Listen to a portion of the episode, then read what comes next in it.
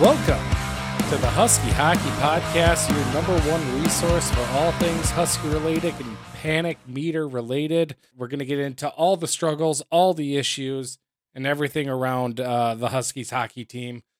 Weldy here, sitting with Andrew, and uh, let's just dive right into it. If you were to be on a scale, DEFCON scale, panic meter scale, I don't, I don't know what you want to call it. Where are you right now? I think we've used a one out of ten scale earlier in the year, maybe at the end of the first half, or maybe the maybe the Western Series. I, I can't remember. I think I had like five out of ten at that point. I put it at about maybe seven right now. I think this week will be a big test at the end of it. It could be either back at four or up to nine, based on how it goes. So I think this is a big week. Uh, how's your what's your panic meter look like? it's it's it, it's creeping up there. it, it definitely is creeping up there. And I'm usually the more, I don't know, level headed, calm one. You're the emotional one. That's why our podcast works so well. Correct. Uh, and it's, it's more so on how. And we'll get into this Denver series. And it's not necessarily that we're losing, it's how we're losing, is that it's, is really, really concerning to me. So, uh, let's let's talk about uh, the massacre at Magness. Um, is what I'm going to call it, and just because I thought of it right now, and I kind of like it. So St. Cloud loses the first game, uh, eight to five, and then loses the second game two nothing, because of course when one game is a high scoring affair, your second one has to be a huge pendulum swing the other way, kind of like the Bond movies you know, you've got the James Bond, you got the the wacky end the end the movie in a clown suit, and and then you swing the pendulum to to Timothy Dalton and a, a lot more of the grittier type, uh, grittier Bond, and that's kind of how college hockey is in these weekend series sometimes. Yeah, uh, and the last the last two weeks have it's it's reminded me of another sports. Yeah, st- stick with me because I'm going off hockey. I'm staying in sports, but I'm going off hockey for a bit. But the last two weekends have Ooh. have reminded me of the Gardenhire era Twins in the playoffs, um, or really the tw- just Twins in the playoffs in general. I would say it, specifically the uh, the last Dakota game and then the first Denver game what are the Twins at now for a losing streak in the playoffs? 18. I think about at least 10 or 12 of them. They had the first, they they got the they got a lead. They got this first run of the game and then pissed it down their leg. And, those were kind of the those two results: the Dakota tie and then the eight to five loss to Denver, three nothing lead in the Denver game that they pissed away. But really, all four of them, are, it, it runs the gamut. Uh, and this is really the Twins in the playoffs uh, comparison is that Twins in the playoffs 18 straight games, I mean, they became masters of losing in many different ways. Any game, they could decide to lose a game in all sorts of fashion. You want a boat race uh, that we get out to a three nothing lead and and then we we melt down uh, the last two periods? Check. Uh, you know, blown leads. Check. Um, getting blown out of the building. You know, as they did in North Dakota that Friday game, seven to one. Check lose a uh, low scoring affair where the game winning goal is scored by a fourth line grinder uh, in his first, like a Will Hammer type who who beats you. That was a classic thing the Twins used to do. Like they'd, they'd have the backup catcher for the Yankees get the game winning hit. Classic Twins. And so they're really, uh, it's never a good thing to be compared to the Minnesota Twins in the playoffs in the last 20 years these Huskies have really sort of uh, have given it the best effort at at uh, at mimicking uh, that team's non-success, and and so yeah, and and another one out of six weekend. Not I'm not referring to the points. It's another one out of six good periods on the weekend, which is what they did in North Dakota. First period on Friday uh, at, at Denver was really the only good period they had, and and even getting out to a three nothing lead uh, didn't cushion the blow, the onslaught of goals that was to come. So uh, yeah, it's not just one thing now, and that's that's the frustrating thing. It's not just one area of the game, and obviously losing Perbix and and, and Hentges isn't help, but you lose one game that you score five goals. Obviously, offense really wasn't the issue there. Defense just brutal on Friday. And then Saturday, you kind of clean that end of the game up, and and not only did you get shut out, but I, I didn't really think they had very many quality chances at all. So, uh, yeah, a frustrating weekend altogether. And and like I said, it's the panic meter doesn't seem to be as high as some people were reporting to you uh, on the internet. but for me, I mean, it's uh, I, I don't know. I, I think there's enough time left in the season that you can right the ship here. It's almost best that they're in this lull against very high pairwise teams because these yeah. losses these losses aren't super effective. I mean, you drop down to 10 in pairwise now. Um, but it, it and it, it's better that they're not doing this against CC, let's say. They got later in the month but it doesn't give me any confidence. I mean, these are these are the type of teams that you're going to play in the NCAA's. And you're going to make a run in the NCHC tournament. You're going to be playing the high end teams, and so far this year, three wins for the Huskies against teams that are currently in the top 15 in pairwise.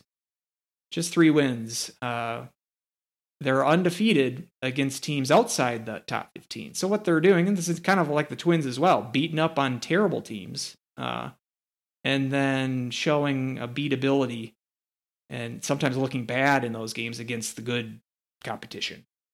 So uh, I think that there again, I think there's time to right this ship, but this week is going to be a key week in that effort. And it was a pretty ugly weekend uh, in all facets of the game against Denver. But let's hope that that can maybe serve as a uh, motivation going forward or something because the team needs to pick it up and and and show me something over the next you know over the rest of the regular season. Yeah, and you you were talking about one period out of six periods, and even that period sure, we're up to a three nothing lead after one, and I was happy about the three nothing lead. But it's not like we were just running wild all over Denver and we were far and away better that period. It was a very choppy period. There were it was there there was a lot of kind of some extracurriculars going on. There was still plenty of shots on on both sides. I thought Hrenak played well and the defense bailed him out um, on a couple of other chances. And Okabe's goal right at the beginning uh, was just kind of a deflected, and he was just out in front, tapped it in. Uh, Krannila, heck of a play, just burned him around the outside edge. Um, and that was, you know, two minutes later after the Okabe goal. And then uh, Fitzgerald on the power play, which again, Okabe, heck of a play in front to to get that pass and see Fitzgerald. But even up three nothing, it was it was fairly even played and we just got the bounces. I tweeted out that, you know, it was a good period, but we capitalized and Denver do- didn't. Um, we're up 3 nothing, but it's a little misleading. And that was the last period that the defense played at all. And that's where I'm frustrated is that I've been so high on the defense overall. And it's, you know, how much is Perbix doing out there if this is the defense that is actually in play if Perbix isn't on the ice. That's the question that I'm starting to really wonder about this team because Bushy looked lost. Uh, uh Zemer didn't look that good. It was um Meier didn't look good. Like I couldn't name anybody who did incredibly well. Um, you know, they put Peart um, up there in the first pairing on Friday, pushed him back on Saturday, and you, you that's you know fine for development and whatnot, but it's it was it was tough to watch because I I've not seen Huskies defense play nearly you know as bad as they did uh, the rest of the series really, uh, but especially uh, on Friday. Now, obviously, we all can point to the turning point of that game was that five minute major on Walker. And, you know, there was a turning of the back and by Behrens uh, on that. And that's one of those that's like, the refs are going to call it. Whether or not you like the rule, the refs are going to call that as a five. And good teams are able to counter those types of mistakes or, you know, those types of happenings that are going to going to occur in a game, and we just just unraveled. Carter Carter Savoie, you know, pops in two, and then know, it's the Brodzinski takes another misconduct misconduct penalty. I think that's his third or fourth of the season is 10 minute misconduct. So, you know, he's out and I don't think he even I think he was benched for the rest of the game, even after the misconduct. I don't remember seeing him out there in the third period. And, you know, that's one of your premier goal scorers too. And it's just, we're beating ourselves at this point. You know, it was a little more tightly contested there in, in the in the second game, but we we didn't generate nearly enough offense to really even get a sniff at at what uh, what Chrona is even capable of. And I think Chrona overall is a very pedestrian goalie who can come up big, but we didn't really even challenge him at you know much after that first period. So it's that's where everything is just incredibly frustrating to me. Yeah, a lot there to chew on. Uh, I'll start. I did not like the Baron's play. Uh, I understand. Yeah, it's it's a play that refs like to call because it looks bad, but the guy clearly knows he's going to get hit, and he does the turnaround at the last minute. It's a gamesmanship play there. He wants he wants to draw a major penalty, and yeah. uh, he it worked like a charm. But it I don't like that play.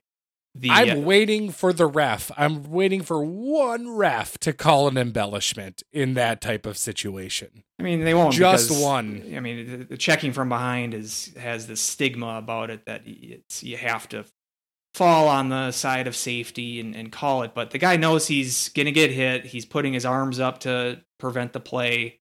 I thought the Bushy major in the second game was much more of a, a risky play that was deserving of a five minute major, even though he didn't really hit him that hard. He just kind of pushed him into, but he was in a defensive position. He did not, or defenseless position. He didn't see that hit coming. Where this one was something where he's looking behind him. He knows he's going to get hit. And very little that Walker can do at that at that point. He's going to go in and make contact with him, and there's very little that he can do to avoid it looking as bad as it was. And of course, Behrens didn't miss a second of gameplay. He started the power play for Denver. Uh, I so I didn't like. got two play. assists on it. Yeah, and uh, we got two assists on the five on. And yeah, I get from the from the standpoint of it's an offensive zone opportunity and bad penalty. It's an unneeded penalty that you don't need to make that physical play there, but again, I, I'm not sure exactly what. I mean, even Starman, it's like he's got to hold him there in that situation. It's just like, well, that's easier said than done, there, bud. Um, but uh, so, and yeah, you're right. That was really the turning point. Another turning point in that second period is when they get the they get the fourth goal. Um, you know, Denver had been turning it on. Then they get the fourth goal. I'm thinking, okay, all right, St. Cloud getting it back. Uh, getting the momentum back a little bit. Uh, and then I remember thinking to myself, you got to get out of this period. About five minutes to go at that point. You got to get out of this period up four to two. And not only that, not it was four to three, but then Denver scores the late one to make it four to four. At that point, I texted a buddy, they're going to lose by three goals. I thought it was going to be seven to four once they got the seventh goal, and turned out to be eight to five. But I was right about that. You just you just kind of figured that the the tide had turned and Denver was going to turn it on, and and that's what happened. Yeah. Uh, and as far as the defense goes, I definitely agree. This was a, a real rough showing, um, all around. And I'm not. Yeah, we've been raving about the defense and the depth of the defense. And I almost th- thought that. I think we both agreed that Perbix was going to be the bigger loss out of the two, and I still agree mm-hmm. with that. But we also we said, hey, you know, Zemer, which you like, and um, you know, these guys are are getting benched and they're decent enough players. Jaycox, well, Jaycox showed us why he's been benched throughout most of the season. He did not look good. Um, uh, Peart is frustrating to me. Uh, he's he got burned several times. He's either got a slow first step and he gets burned a lot, or I also see that he does this play where he tries to he tries to do the little intercept of the pass, like a cross ice pass, breakout pass, which I think is a play that works in high school and juniors. Doesn't work so well at the uh, in the NCHC. And so there was a lot of odd man opportunities that were created off of uh, bad instincts from Peart. Part of it, yeah, he's he's 18. He's gonna grow into it. Takes him a little bit of a learning curve. I thought that he had, you know, he that first month or so he looked kind of rough. I, I thought that he had been improving. This was, I thought, a step back for him. You're right that Meier did not look good. I mean, fell down at the blue line. I think setting up the fifth goal, the go ahead goal for for Denver on Friday. Yeah, he he looked shaky all weekend. Uh, yeah, Bushy was kind of out of control, taking a bunch of penalties. Trey Ball, I think he only played on Saturday. I'm not even. I don't remember hearing his name on Friday. But the defense was. I mean, part of this is Denver is very good, and I, I think we don't. We shouldn't lose the point of. I think this was. I thought clearly the best team that St. Cloud has played this year, which is saying something because, you know, yeah. uh, Mankato and and uh, you know the Gophers, North Dakota. We we played you know Western Michigan. We played some good teams. Denver, I thought was a step, I would say step better than all of them. Denver's the most dynamic team. Yes, and they were very fast. They were so fast on Friday, uh, and so yeah, Huskies getting burned. Part of that is attributed to the fact that Denver is a very very good team and a very offensive uh, minded team and and maybe that first period sort of they were lollygagging a little bit at the beginning and took them a period to to sort of step it up and but they were they were running on on full cylinders after that first period um, on Friday and it was very tough for the Huskies to to just I mean even puck control I mean eh, 15 shots or so I think in the first period for the Huskies on Friday I mean, they got I think nine yep. shots the rest of the way that game, and barely got 20 shots on Saturday. I mean, the the offensive push was just not there, and you think that part of that is you know missing Hentges hurt, uh, especially on Saturday, obviously the shutout. So it seems like what they were doing with the um, Walker Brodzinski pairing, they were trying to put Chase Brand with them. Didn't think that worked very well. Um, and so struggling to find some cohesion with uh, with the lines um, missing Hentges. Uh, yeah, obviously he's not not good, but you you knew this coming into the weekend, and yeah, I know you got to try. You, you got to do with what you, you know, work with what you have, and hopefully they'll be able to find some pairing to click uh, with these lines. Um, but very frustrating all, all around. I and it's not going to get any easier. I mean, it might just from the standpoint, like I said, Denver is the best team that they've seen, and but Western Michigan is is a damn good team. Duluth, obviously, and you got these three teams or these three games with those two teams this week. Uh, it's the the, the challenge is is still going to be there, and you're still playing obviously without uh, Perbix and Hentges for the next few weeks. So we'll be seeing a lot. Like I said, uh, for the coming week, we're going to see a lot about this team. I'm I'm going to know that that barometer of of how I'm feeling about the Huskies is is depending on. I, I think they got to take two out of three uh, against uh, Duluth and and Western this week. Um, I think that'll settle you back into that six seven range in pairwise, uh, and might do the job of kind of cementing a berth. Um, schedule lightens up a little bit with with Omaha and CC after that. Uh, so we'll see a lot uh, about this team if they can pull off that two out of three. Uh, I think that that will at least convince me that they are going to make the tournament. Coming off this weekend though, and seeing how they've been playing against the top end talent, I don't at this point not seeing a Frozen Four run from this team out of them. Um, I, I also think too, getting back to the defense, it might have been that the defense we we maybe thought the defense was a little bit better than it was early in the season because Hrenak was on his little run. I think Hrenak's uh, shown a bit of humanity over the last few weekends. I don't think he was. He's kind. He's kind of come back down to earth. Yeah, there. yeah, and so I think he might have been patching uh, some holes of the defense early in the season when he was flying high. And now that he is, you know, back to more his normal self, uh, now the defensive holes uh, become a little bit more glaring. And so, yeah, I wasn't blown away by by Hrenak this weekend either.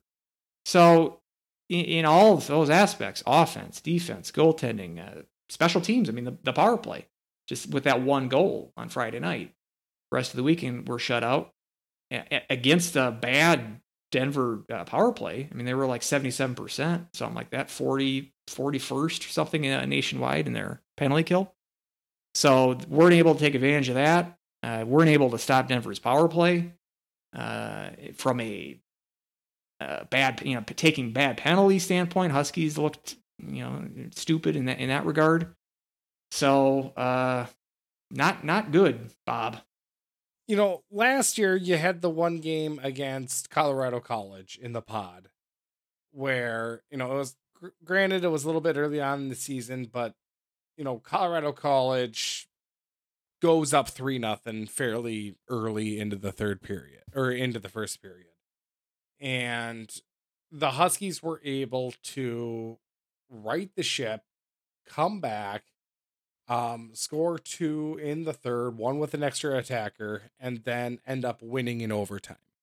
And that you know that type of drive and determination to come back in a game like that is just something I haven't seen this year. And it's anytime that we've been punched in the mouth. It's been like the Huskies are just Charlie Brown and just like, oh, looks like it's not going our way again. And it's just so disheartening to see. You know, I I thought we were going to get that little punchback, like you said on Friday when Fitzgerald ended up scoring. At the time, I thought was stopping the bleeding, but they were they gave up another goal 40 seconds later or something like that.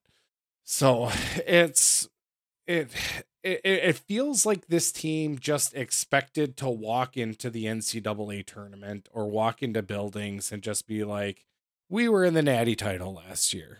You know, we were we were in that championship game. Like, why do you think you can skate with us? And they're learning very quickly against the top teams in the NCHC, which I think we're one six and one against them against everybody above us. Granted, we've got four against Duluth coming up. It's, you know, we got to actually play these games, and there, there, there's been no fire. There's been no, you know, like greasy goals, or you know, we're not getting into the prime scoring areas. It's just bizarre just to kind of take this attitude, and not only that, you can see us getting frustrated out there Brodzinski, again, I'm going back to him, just getting another misconduct. It's it, it's so disheartening to watch, and and I just I, am I'm, I'm talking myself into more of a panic, I guess, as as as I keep going. Um, what were your thoughts here? Shyiak's debut as the Huskies coach uh, over the weekend. Um, I've got my thoughts and opinion, and but I want to kind of get yours first. What do you think? I mean, I uh, no. I mean, the, the the one thing I would have disagreed with is that I thought his use of the challenge on Friday was stupid. Um, the, the, I didn't. I guess I didn't realize this was something that coaches could challenge on. But the there was a two minute penalty on Denver that he challenged them to review it to see if it was a major. Now, first of all, I'm surprised that it took a challenge to do that because the refs seem hell bent on reviewing every damn play. I think they went oh, to seriously. I think they went three reviews in the first period alone. One of them was for that they they checked. I think it was Spalacy into the into the box into the uh, bench area. I, I'm not sure what they were looking for there. So the fact that they weren't going to review this and it had to take a coach's challenge for them to do that was weird enough. But then I'm the more I'm looking at it, it's like, well, why you, you can't blow your challenge on a, a subjective call like that. You, you need to use your challenge because that, that burns your time out if you lose it, which happened. And it also happened in Denver on Saturday. They did the same thing where they challenged a, uh, or that could have been Friday as well. Sometime during the weekend, Denver did the same thing where they tried to challenge a two minute major into a five, or maybe it was a five or nothing. Uh, yeah, it situation. was so. So how the rule is is that at I believe at any time you can challenge for a five minute major.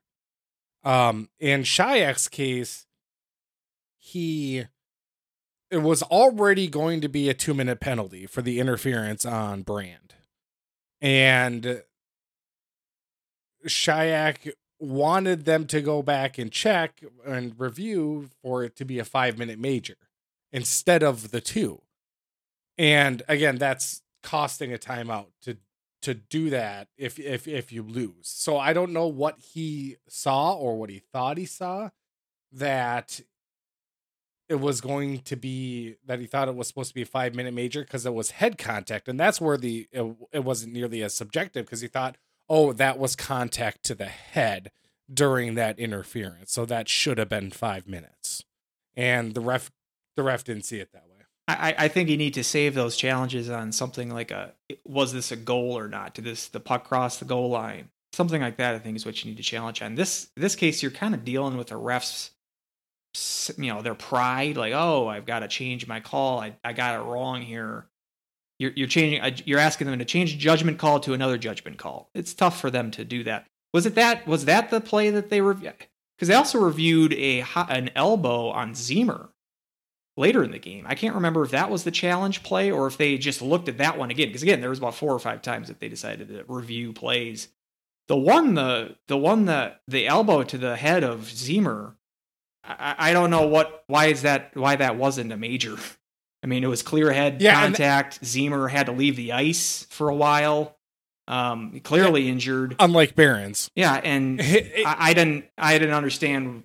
I don't know what that was. Again, the, the officiating, I know it's maybe not the highest of class to, to bitch and moan about officiating, but by God, I mean, it, it just is, it's, it seems to be every weekend. And I hate to uh, tangent, but they did this in the, the North Dakota game as well. As the announcers all, all just are backslapping about how great the refs are.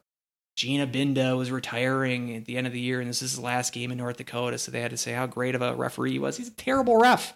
Sullivan and whoever the other clown was this weekend are terrible refs, and they have been. I, I understand when you're at the, uh, the Frozen Five or Final Four, whatever they call it now, that you have the you, know, you run up the bar tab with all the uh, the league officials, and you, you think that you're all buddy buddy, but you don't have to lie to the people, uh, to the to the viewers that are seeing a different. Uh, uh, the, the and I, I get it too. These aren't full time refs; they're weekend warriors you know, but we don't need to we don't need to ignore incompetence or you know support it backslap it. You know it's just it's it's bad. Again i i rant over. I don't think that that was the reason that the huskies played so poorly this weekend. It's just frustrating no, that the the bar of quality when it comes to officiating is so low and it's just inconsistency is the consistency of of the league's officials and very frustrating for a league that always likes to puff his chest out about how great it is. The refereeing is just terrible. I know other, yeah, ECAC and Hockey East, all the other leagues fans say the same thing about their conferences refs. But it's just it's it's very frustrating. Yeah, in regard to the Zemer, if if if the refs think that it's worth reviewing, they'll do it. In the case of the challenge, it was the interference and then it was like you're not going to review it because of the contact of the head. I'm going to make you review it. It was kind of Shayak what he was saying in that instance. I just so at that time it was like, okay, well, if you're making me go into it, then you're risking a timeout. Is kind of how the rule is. Yeah, I just don't. I don't get. You know, we're going to review everything except that play, and then we're going to burn your timeout because of it. I, I still don't think if I was Shayak, I would not have risked losing the timeout for that. The other one was on Saturday. Didn't really see it in real time, but then I think they just went and reviewed it on their own. Was not a challenge situation. But the guy did slew foot the guy from behind, took his took his leg out. Uh, I can't remember the, the, who the player for the Huskies was. Don, uh, Donahue, perhaps. Um, but yeah, the replay showed the guy clearly did. He picked his, the Denver guy picked his leg up, you know, hooked his leg with the uh, St. Cloud skate and made him fall on his ass. And it's just like, yeah. So, and, of course, no penalty there because you can only call a major or nothing. So it wasn't big enough for a major.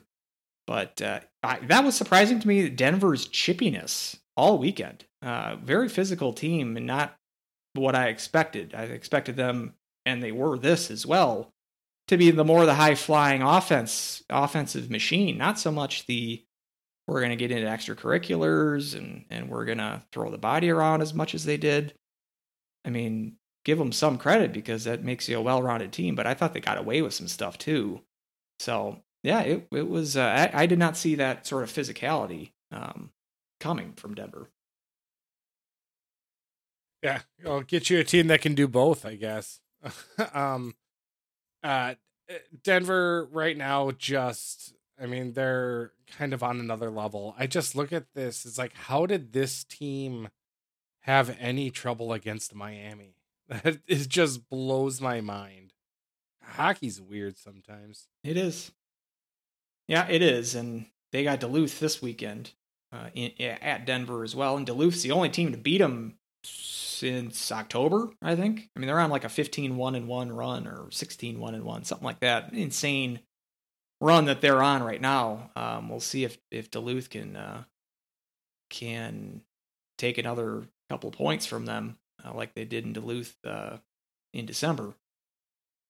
Maybe that's a transition to talking about the week ahead for the Huskies because they got Duluth on the schedule as well. Yeah, Duluth, uh, six o'clock Tuesday night game. So it's uh, to answer Dan Jacobson uh, on Twitter with one of our questions. Uh, unfortunately, I will not be going to the game just because that runs up to bedtime with the twins and whatnot. So that's always always tough with those six o'clock games. Um, well, and weekday weekday me. games, which I mean are pretty much non-existent. Very very rare. They got the flash sale going on, so ten dollar tickets if you want to go. So it's it's a good idea. I, I would assume I would assume it's gonna be a pretty light crowd, uh, or at least lighter than it normally is. Yeah. Uh, other than I mean, you know, looking at St. Cloud winless in their last four, um, you know, all against top tier teams, but you, you know, some of these you're going to have to win. You know, running the hypothetical pairwise, uh, a split against Denver would have kept us up at five. Um, the fact that we got swept dropped us down to 10. So that's, you know, flipping that flipped a lot of comparisons, um, getting, uh, getting swept there. So it's, you know, championship teams you know, there have been some that have gone on a streak like this as well. So this isn't to say that the season's over or, you know, everybody's starting to jump off bridges and whatnot. But there's just a lot of things not going right for the Huskies, and a lot of things actually I think are fixable eh, with the right mindset. But it just it it looks like everyone's playing like they're frustrated right now. Coming up against Duluth and you know they just uh, split against uh, West Western Michigan, and it's you know finally finally uh, taking this team on. And I know we've talked about uh, Duluth, um, you know, in a previous podcast when we thought we were going to face them. But what what are you kind of looking forward to? We're missing uh Perbix and uh, Hentges for the Olympics. They're missing Noah Cates, which is a big part of their offense as well. What are you kind of looking for the forward for the Huskies here uh, uh, coming into this game? I would say look at goaltending as a as a possible key. I'm wondering, and and again, I've I've watched a fair amount of Duluth, but but uh, but not like a full game's worth. You know, I'm just kind of keeping an eye on scores during and, and you know having their games on my iPad as kind of the secondary stream. So I can't say that I've been watching them intently, but I would say Fanti's maybe the best goalie in the conference. I think I might, if I was to vote, I'd probably give him the nod. And as we've mentioned about Hrenak, you know, he's capable of going on a run and carrying the team. Saw that earlier in the year, and we saw that last year in the Frozen, well, in the NCAA tournament, the regional in particular. um, has been struggling of late, and so wondering if goaltending is going to be the issue or, is going to be maybe the deciding factor. Did I talk about Hrenak's rebound control or not? I can't remember. I don't think so. It That- wasn't wasn't very good. Yeah, and th- and that's where we're talking about how on Friday's game against Denver, it was you know you know Denver still had their chances, but we were able to really keep the puck out of the net by you know defense swiping it away. But Hrenak was still giving up some good rebounds, and that continued. You know the the following five periods, and that those are rebounds that were not that he wasn't giving up earlier in the season. And I wonder if that has something to do with how Hrenak is playing or how shooters are shooting at him. Like if the scouting report is out on him that he's got hard pillows and you you know a good a good shot down low is going to kick it out to a to soft ice. Yeah, it was that it was that first goal on Saturday that was the the killer, and they I think he was their player of the game or something. The Denver broadcast and King again, fourth line guy, first ever co- collegiate goal, uh, and they said one goal and three shots. Well, that was all on one play because he took a shot, save, rebound right right next to right on his stick, shot, save, rebound right to his stick, shot, goal, three shots on one play. And he finally taps it in, gets it by Hrenak. Uh, and yeah, I mean, on Friday it was the guys that is the usual suspects for Denver that were killing you because Savoy got a hat trick, Brink had four points, Guttman was all over the score sheet. Uh, the, these kind, these are the guys that racked up the points. Stapley, these are the guys that racked up the points on on Friday night, and then Saturday to be beaten by a guy that fourth line uh, in just in a play that was another bad breakout of the zone. That's kind of how the whole play developed, and then and then Hrenak kind of gave a gave the guy three chances to to knock it in. So he's uh, he's looked better. Let's put it that way, Hrenak, and and Fanti's been very good this year. And so that might come down to that. I, I assume these are going to be one goal games. T- typically are with with Duluth. So very well could come down to a save or two as far as the uh, the difference in the game. Yeah, I like the that Cates and Hentges kind of cancels each other out maybe. So it might be the fact that St. Cloud's missing their best defenseman and just how poorly their defense played last week.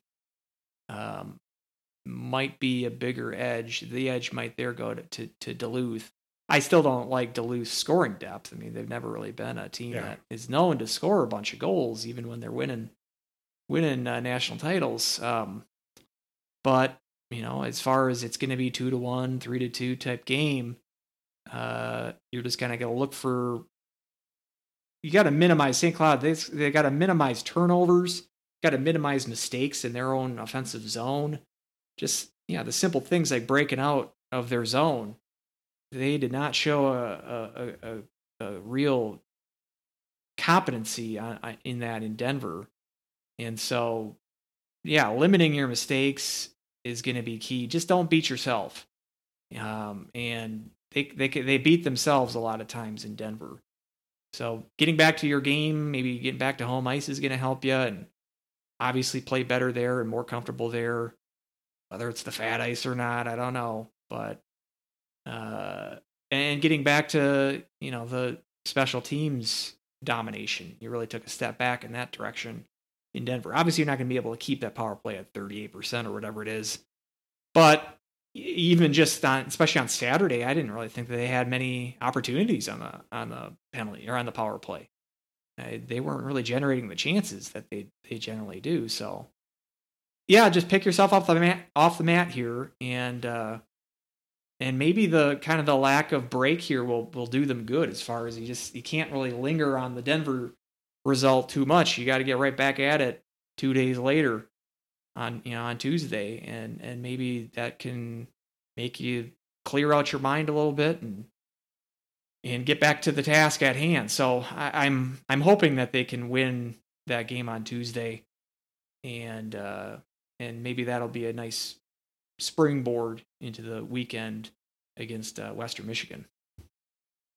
Yeah, it's you know looking at the special teams battle. You know, St. Cloud State, obviously, their power plays incredibly well. Every year, it feels like Minnesota Duluth's penalty kill is incredibly well. Uh, but, you know, the Bulldogs' power play percentage right now is hovering at about 15%. So nothing to write home about at all. And so you you got to win this battle. Um okay, obviously you don't have to. But, you know, that's that's where if if they get a power play goal or whatnot, it's uh, that that that's going to be just really disheartening. And it's hopefully you know everything can kind of get right and i i think it still will throughout the season but man i feel like i feel like you got to win with the next 3 Yeah, and I I, think this is i think this is the one here that is more i don't want to say more plausible but it's it, it it's the one i think you've got the best chance of of winning versus sweeping Western Michigan, which of course, like stats wise, of course you do have a better chance. I don't know what I'm trying to say. No, I'm trying to say that this is the game here that um I, I think can really propel you and like you said, springboard to to going on a nice little run. Yeah, you gotta, you know, rest in peace. You gotta meatloaf it this week. A two out of three ain't bad. That's what he said. So, and I do think I agree that you win the Duluth game and then you split against Western. I think it's the most likely result. Uh, and yeah, home ice, you're six points behind uh, Duluth, and you got two games in hand. So basically, got to win those two games in St. Cloud on those Tuesday games, and you're even with them. Right now, we should also mention tied with Omaha for fifth. Now, again, you have the two games in hand, but you got to do something with those two games in hand if you want to make any make that count. So, yeah, right now tied for fifth, which is also tied for sixth, and uh, by my math, and so you don't want to get the. Uh, this is a turning point in the season. I mean, this is you're either right in the ship or you're sinking, continuing to sink. So, I hope that they. Uh, God, I was gonna say grab an oar, but that's that. that's that clown. that-. I was not gonna say. Yeah, it's just it's bad. Uh, yeah, snake oil salesman right you, there. you gotta put the bung hole in the uh, keg and uh, stop it from from from taking any more water on here. Uh, and there, and if anybody gets that reference. I, I just I want I wanted a uh, I wanted a reason to say bung hole. Um, so Uh, bung hole. We got a bung um, hole this weekend. you know, and it's St. Cloud's ability at home this season uh, versus them being not very good on the road, as you know, an instance of you know, especially the last two series. But it's you know, you you hit it on the head with you know, we're tied for fifth right now with Omaha, and the teams above us right now is Minnesota Duluth in fourth and Western Michigan at third. And if we don't take two out of three at least, I, I, I it's gonna.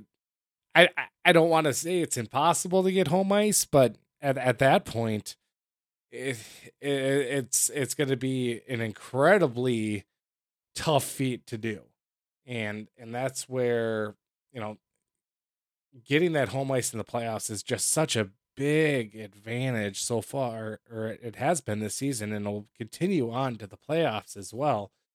Because I just I don't know us going up to to Duluth or going up to Michigan or going up to North Dakota in, you know whoever is we're going to face you know on on the road it's it doesn't look likely that the St. Cloud State's gonna gonna do very well so it's you know if we're gonna really contend for home ice and not be the odd man out these are the two you know these next three games are you know might even decide it Yeah, and I think the Duluth, like I said last week, you got to take three out of four against Duluth if you want a shot, because you're down by six right now, and you have the two games in hand, which are against Duluth.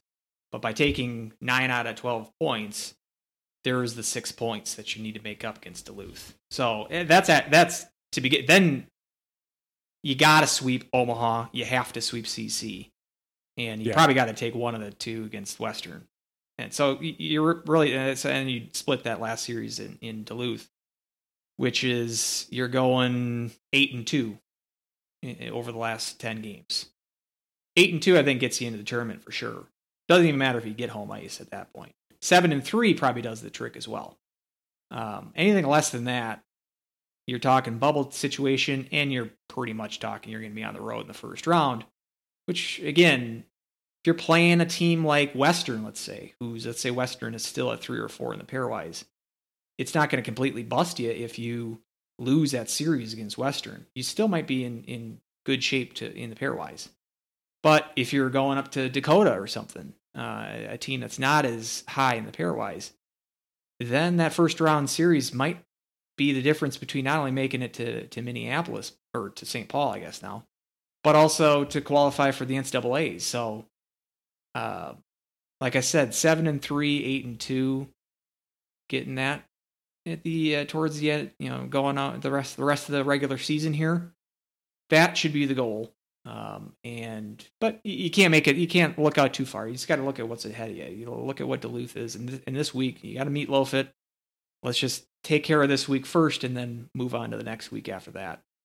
I think Meatloaf said a, saying a song like that too, right? but um, he should have at least. But but you know, life's a lemon, and and and I want my money back if they don't uh, if they don't meatloaf it this weekend. you know, we talk about how we have to sweep Omaha, we have to sweep CC, but you know, just of note, Omaha has been a little bit sneaky this year and they've been able to kind of snake bite some teams where you know they came back rallied up against north dakota to win in overtime.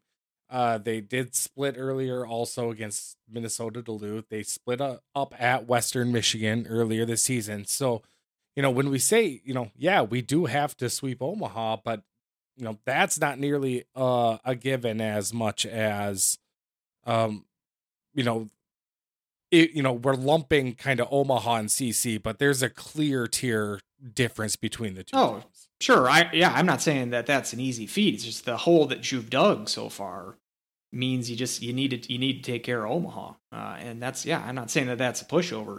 CC is not a pushover either. I mean, they took uh, St. Cloud to overtime, one of those games out in the Springs earlier this year, so that's not even a easy sweep at all. So yeah, I'm just at this point in the season, it's like yeah, the schedule's so tough, and and the hole that they've dug as far as conference points goes. That's just the way that that's that's that's what you need to do in order to get home ice, and and and probably at that at the same time secure your berth in the NCAA's. Yeah, they could not do that. Uh, how they're playing, it's maybe more likely that they won't do that, but I guess I'll be the optimist and say that they can. again, we're just taking it this week at a time. I don't want to get ahead of ourselves as far as Omaha or CC. Those are those are games in the future. We talk about that when they get there. But sure, let's meatloaf it sure. this week and and then take care of the next one. So Western Michigan coming off um, sweeps, then um, you know at uh, Colorado College where they won eight to two and five to four. It's you know what a what a turnaround really for this team. And it's not like they were bad last year by any means, but they were pretty bad last year. I mean, you remember yeah, in the, in the pod, they they gave up 10 to Omaha. They they were down like their third string goalie um, at some point, but but they were not very good. They played very well against St. Cloud. We might forget that because they seem to always play well against St. Cloud, at least the last couple of years. But yeah, that, that's probably they, they were pretty they were pretty bad last year. Yeah, I mean St. Cloud in general has what only won two of the last one, two, three, four, five, six, seven, two of the last ten meetings against Western. So it's maybe that's why I'm thinking that they weren't that bad. Um, but it's you know the team that they've been able to kind of construct and really blossom under Ferschweiler, which just kind of came out of nowhere how how how how how much difference you know those two coaches going from mm, you know Andy Murray to Ferschweiler has been just absolutely remarkable. Um, you know, you've really Ethan Frank has 19 goals I think on the season. So he's going to be crossing 20 goals here very soon. Uh, Ran, Ronnie Attard, you know, the defenseman, has been just a beast there on the on, on the blue line for Western. So this is the team where we're to have to split this team. And it's it's to be it, it's to be a battle and it I don't know. I just question the Huskies mindset. Yeah, I think um, they're they're similar. They came into this season, I think, similar to the Huskies in that they they brought back a lot of guys, and they're a fairly old team. I mean, they got that Passolt, who he's like Fitzgerald. I mean, he's going to be 26 in a couple of months. Like, they got some golden oldies uh, on the team, and I do think that that Ferschweiler has been key as far as eh, you know. I, you know, Murray was fairly successful there in his run, but I was got the uh, kind, you know, he's kind of a hard ass, you know, red ass. And I think Ferschweiler is a little bit more of a you know player's coach, kind of lets them lets them do their thing, and so I think uh, I think he's been a big part of of their success this year. Also having Bussi, who hasn't, I mean, he's been good, but he hasn't been, you know, he's not in the Richter conversation or anything. But having him healthy for the entire year has been key for them as well. As I mentioned last year, they were ducking into their third string uh, for much of that year, and Bussi was hurt, I believe, in a game in, against St. Cloud in the Pod, and he was he basically didn't play all, of last, any of last year. So having some stability in, in net has been also uh, important for them. And, yeah, and they're generally a bigger team than St. Cloud is, a heavier team than St. Cloud is. Uh, they play a physical game that St. Cloud teams in, in years past and, and this year as well have not matched up very favorably against. St. Cloud's a team that wants to spread things out and use their speed, and I think that's it's it's an advantage to them to play on the bigger sheet against a team like like Western. You can sort of outskate them and tire them out over the course of a weekend.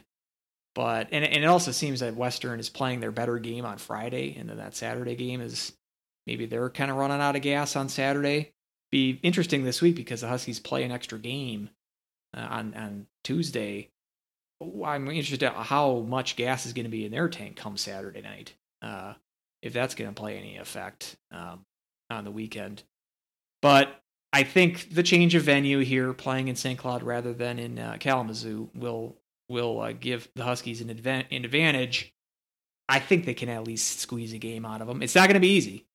Um, this isn't the yeah. Western teams of the past where the Huskies, you know, you know, put a bunch of goals on them. I think it's gonna it's gonna be again another low scoring affair. Uh, I, I would imagine in both games. Um, or a lowish scoring affair. I don't know. I mean, Western can score the goal, score goals, like you said. That Frank's having a great year, uh, and, and, they've got they've got some uh, some snipers. So maybe maybe there could be a five to four type game in there as well. Um, but maybe come that Saturday night, uh, we we see a, a, a more a more low scoring affair. But I, I I like I like the I like thinking that St. Cloud's going to be able to take a game out of Western and it'd be a big a big uh, win for them or two. I mean, if they can sweep them, even, even better. But because they're so high in the pairwise, that's going to offset, you know, the uh, help offset the bad weekend you had in Denver and then also North Dakota as well, it's you're going to gain back some of the the you know pairwise positioning that you lost over the last few weeks. So maybe I'm the optimist here. I'm thinking they can they can pull off a two out two out of three type deal this this week. If they don't, you know, that panic meter's up to eight or nine, and start and the engine's starting to overheat. Um, yeah, so, if if that's the case, then we're going back. Uh, we're going back uh, Craig Dahl style, uh, where Swoon's going to be in season.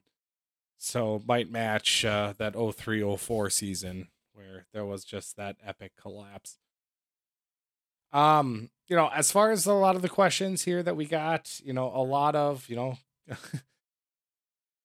uh, Husky Twitter is a little on edge right now. So can the season be saved?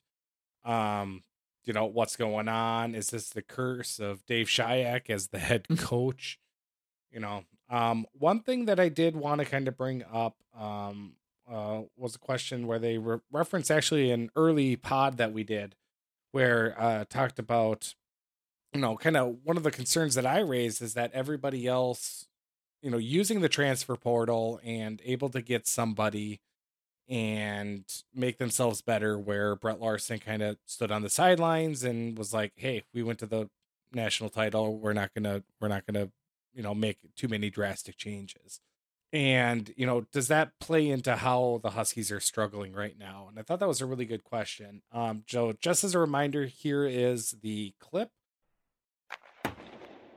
You know, my main concern and my main worry, we weren't in the position to enjoy college hockey free agency, which is what I'm dubbing this free transfer window, this free transfer year people got, that they could um, kind of shuffle around and other teams could really address and go after players that enter the transfer portal.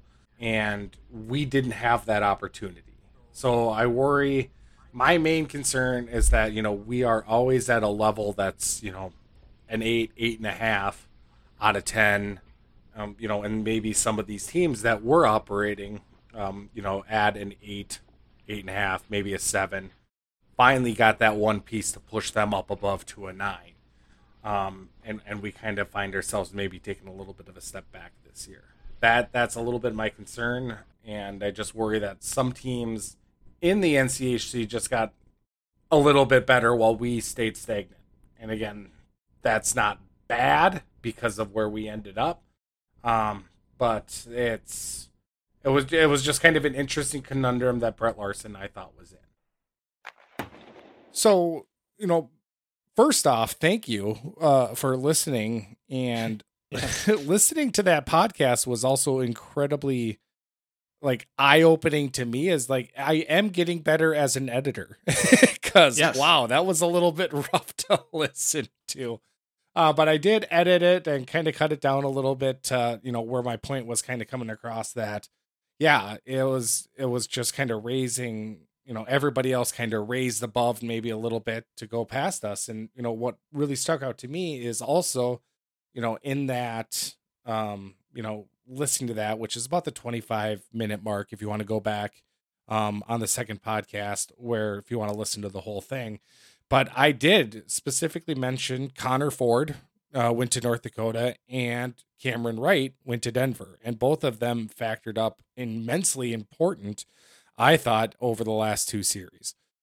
Again, I still think Brett did the right thing by not doing it, but it does creep into my mind that, you know, we're missing that extra X factor here. And the fact that we don't have really somebody to kind of right the ship right now, or we have nobody showed up yet, is has been a little bit concerning to me. Yeah. Side note: the uh, both Ford and Wright as you had mentioned, were from Bowling Green, who lost, I think, six or seven guys to the portal. Uh, they have a couple of guys to BC, including their goalie from last year, who's they're not doing great five, at BC, but five guys, five guys were over hundred point scores. Yeah, for Bowling Green. Imagine if if Bowling Green, who's okay, they're about middle, you know, middle of the pairwise. Imagine if they would have had those guys there this this year. I, I I my thoughts on the transfer portal are colored, I think, by the fact that I'm not a fan of it. I it just it's too free agency in college sports. It's getting away from the whole idea of college, and I, it's something about it just strikes me as as uh, not really what the spirit of college athletics is. But and it's not that I mean Larson didn't completely avoid it. He brought in Spellacy from Robert Morris. Um, I don't think. And there was much rejoicing. And there was much rejoicing. yeah, I, I mean, there's def- there there's definitely room. There would have been room for some one of these guys. Let's put it this way, because that fourth line, I think, as we've seen, you know, they had a nice little October run. You know, when uh, Sahlquist had a couple of game-winning goals uh, early mm-hmm. in the mm-hmm. season. Of the fourth line guys, I think Sahlquist is the one that seems to be somewhat of a keeper. Spellacy hasn't done much for me. Molinar hasn't done much for me.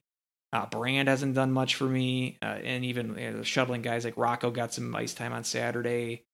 None of these guys have really stu- stuck out as, you know, necessarily deserving more ice time. And so, and that fourth line is sort of their their weak link.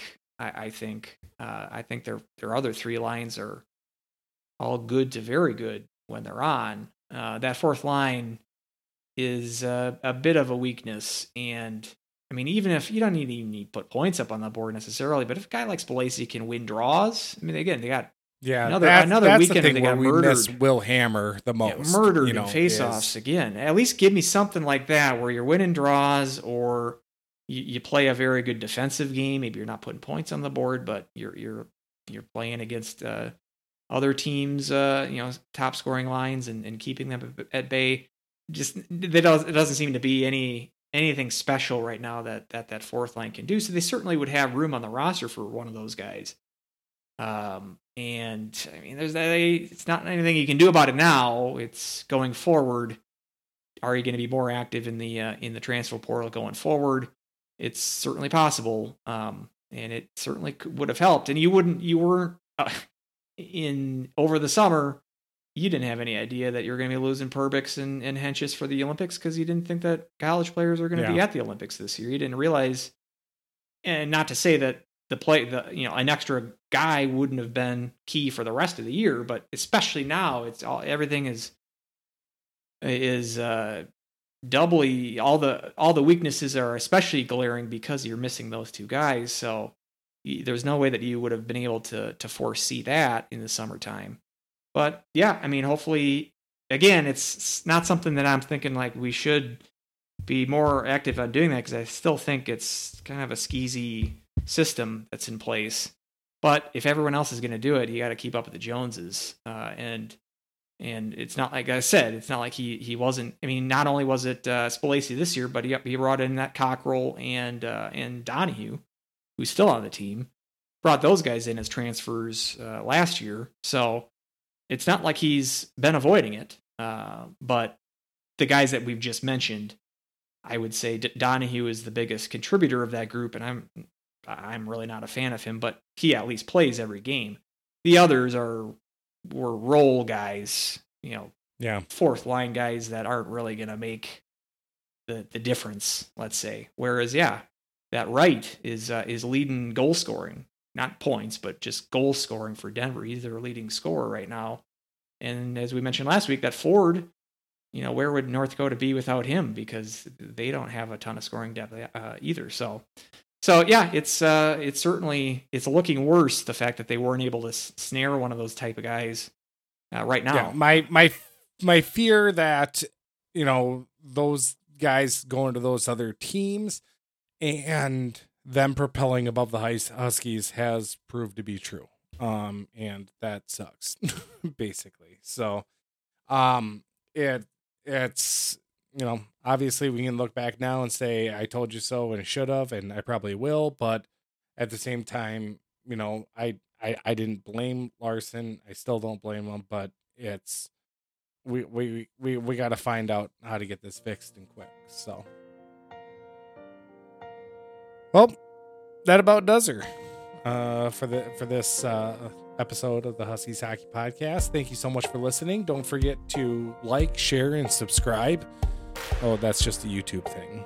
Uh, subscribe to the Mm. pod. Um, feel you free to reach that. out to us. Uh, so, uh, thank you so much, and uh, until next time, go Huskies! Woo!